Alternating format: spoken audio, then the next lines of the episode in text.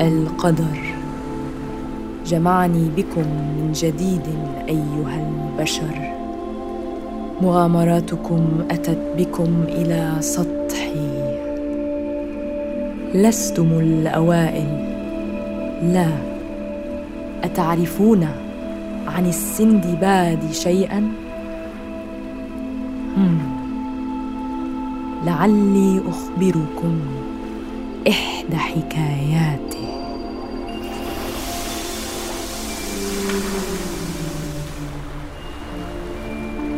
في ليلة قمرية ساحرة. جلس السندباد مع عمه على الشاطئ لأخذ استراحة من السفر على جزيرة جميلة. تأمل السندباد سحر درب التبانة ولكنه لاحظ وجود أشخاص مجنحين يحلقون في السماء. عمي! عمي استيقظ. انظر إلى هذه الطيور.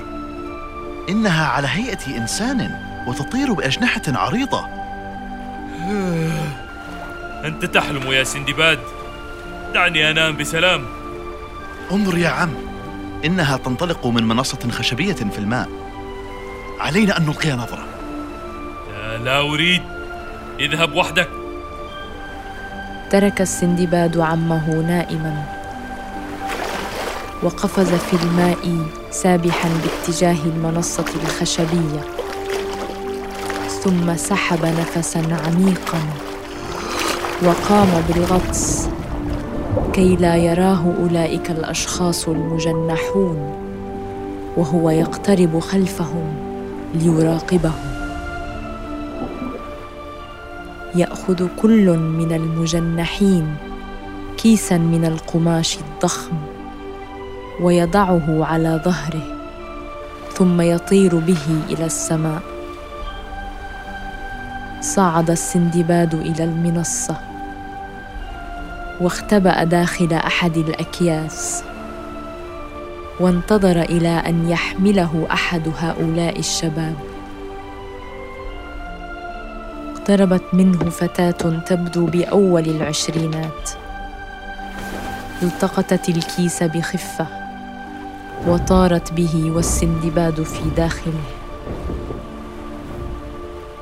نظر السندباد بقلق من فتحة الكيس فكان على علو آلاف الأميال فارتبك خوفا من السقوط إلى أن وصلت الفتاة إلى منصة من الغيوم ووضعت الكيس أمام مخلوق سماوي. لديه أجنحة فضية اللون. أتمنى لك الخلود معنا في أرض السماويين. ما اسمك؟ دعينا نرى ماذا أحضرت معك من الأرض. اسمي مرال وقد أحضرت بعض المقتنيات كذكرى لي من الأرض. ارتبك السندباد داخل الكيس. وانكمش حول نفسه عندما فتح المخلوق السماوي الكيس ووجد السندباد في داخله. أنا؟ أنا لم احضره أقسم لك ليس هناك مكان لأي بشري في أرض السماويين. أنت تعلمين هذا. عليكما الرحيل ولا يمكنكما العودة ابدا. لا أرجوك. أنا لم أحضره بنفسي إلى هنا. إنه ليس ذنبها. أنا اللي أصمت. قطف المخلوق ذو الأجنحة الفضية ريشة من جناحه ثم نفخ عليها فاشتعلت بنار زرقاء توجه نحو ميران وأوقد أجنحتها بالريشة وحولها إلى رماد فبكت بألم. أجنحتي الغالية. بدأت الغيوم تتشكل أمامهم بهيئة عتبات درج تصل إلى الأرض. هيا اهبطا من السماء فورا.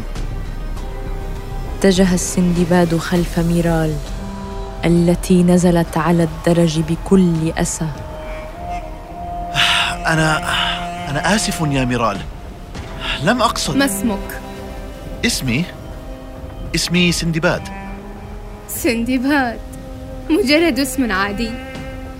لماذا اعتقدت بأنك تنتمي إلى السماء؟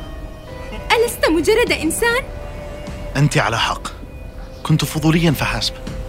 فضولك هذا كلفني أجنحتي وحياة كاملة بين السماويين الخالدين. الآن سأبقى سأبقى بشرية مثلك. نزلت مرال على الأدراج بسرعة والدموع تنهمر من عينيها إلى أن وصلت إلى آخر عتبة قبل سطح الماء وتوقفت عندها. لحق بها السندباد وسألها مستغربا. ما المشكلة يا ميرال؟ ألف لعنة عليك يا سندباد. أنا لا أستطيع السباحة والمنصة اختفت. لا عليك. سوف أساعدك أنا. لا أريد مساعدتك. أنت من أقحمتني في هذه المشكلة أساساً. قفز السندباد في البحر ثم التفت إلى ميرال التي كانت تبدو حائرة في أمرها. هيا. سوف تغرقين في الماء إن لم تتمسكي بي. بالمناسبة عتبات الغيوم بدأت تختفي من خلفك. التفت ميرال. ورأت أن الغيوم تتبخر واحدة تلو الأخرى. فقفزت في الماء. وأخذت تتخبط في الماء. محاولة أن تبقى فوق السطح. فالتقطها السندباد بسرعة وتمسكت به خوفا من الغرق. هل جميع السماويين لا يستطيعون السباحة مثلك؟ لست سماوية ولكن كنت سأصبح سماوية خالدة الليلة لولا تدخلك المشؤوم. ماذا تقصدين بأنك لست سماوية؟ لا أريد التحدث معك. فقط أوصلني إلى اليابسة بصمت. حسنا حسنا. أنا فعلا آسف. قلت لك بصمت. صفعته على رأسه وهو يسبح بها متوجها إلى الجزيرة بصمت.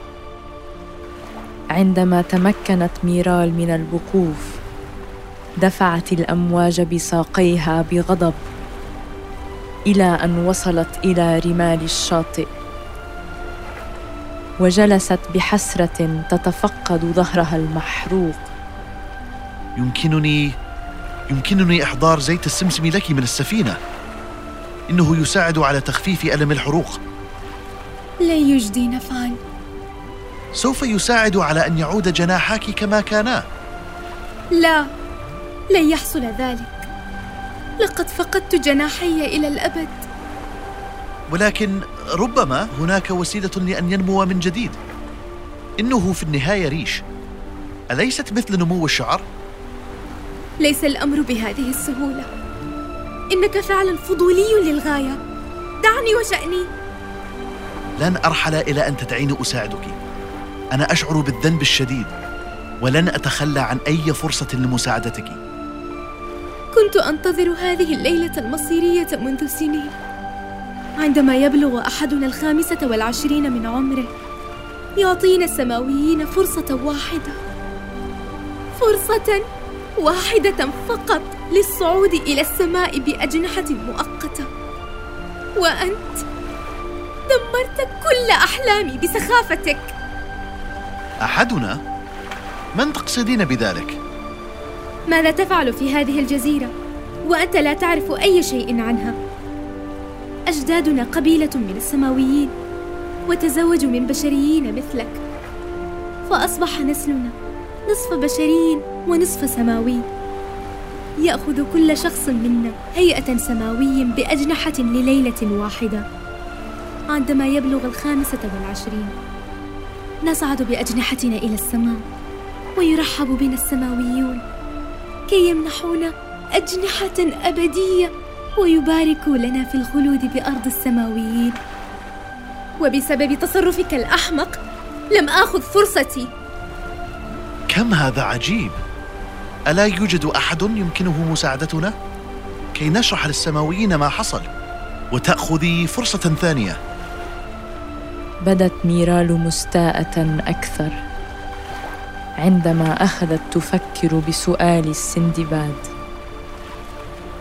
ثم قامت عن الأرض وقالت هناك شخص واحد يمكنه مساعدتي ولكنه متطلب للغاية.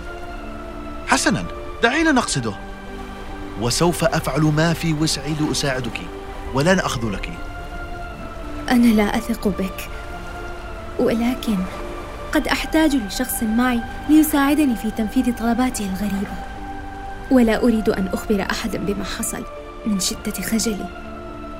فقط الحق بي ودعني أتصرف. تبع السندباد ميرال عبر الأدغال. وصولا إلى كوخ صغير. وطرقت ميرال بابه بقوة. إنه لا يسمع جيدا فهو كبير في السن ولكن لديه مفتاح الفرج. فتح رجل عجوز. قصير القامة الباب ونظر بتمعن إليهما ميرال ألم تصعدي إلى السماء؟ هل فشلت في امتحان السماويين؟ نوعا ما أريد أن أحصل على ريشة منك تقصدين الريش الفضي الذي بحوزتي من زوجتي الراحلة العزيزة؟ لن أعطيك إياه أنا فقط أعطيه لأروع وأبهى العقول وأنت لم تنجحي في الامتحان فلم أساعدك؟ سيدي أنا السبب في ذلك دعني أشرح لك لقد تسللت معها إلى السماء كيف تسللت؟ هل صعدت بهذا البشري إلى السماء يا ميراد؟ يا مسكينة أجنحة ظهرك حرقت أليس كذلك؟ ابتعد يا فتى دفع العجوز السندباد بعيدا ليتمكن من احتضان ميرال ثم أشار إليهما بالدخول. سوف أعطيك فرصة للحصول على أجنحة فضية بما أنك مظلومة بشرط أن تنفذي هذين الطلبين. ويمكن لهذا المغفل أن يساعدك لأنه السبب فيما حصل. أنا أعتذر مجددا. لن يعيد كلامه. أنصت إليه جيدا. أولا أحتاج إلى خيط أقوى من الحديد بخمس مرات وأرفع من شعر رأسك. وأريد أن أحمل بيدي بحرا بلا مياه. غابات بلا خشب وصحراء بلا رمال. نفذا هذين الطلبين وسأعطيك الريشة. حك السندباد رأسه مفكرا بطلبات العجوز الغريبة. ونظر إلى ميرال اليائسة. قلت لك إن الأمر ليس سهلا. فهو يتكلم بالألغاز دوما كي يعجز أي أحد عن أخذ تلك الريشة منه. إنه يشعر بالملل. لدي عم بمثل سنه وأنا متأكد بأننا سوف نجد الحل. هل من الممكن أن تعطيني خصلة من شعرك؟ إني أفكر بحل. تفضل. ولكن يجب أن يكون أقوى من الحديد بخمس مرات. ولا أظن أن شعري بهذه القوة. نظر السندباد إلى خصلة الشعر الرفيعة بين يديه ورفعها نحو الشمس وتأمل لمعتها الذهبيه أخذ يمشي بين الأشجار. وهو ينظر إلى كل شجرة بتمعن بينما كانت ميرال تلحق به. أخبرني ماذا تفعل؟ أعتقد بأني اكتشفت قصد العجوز.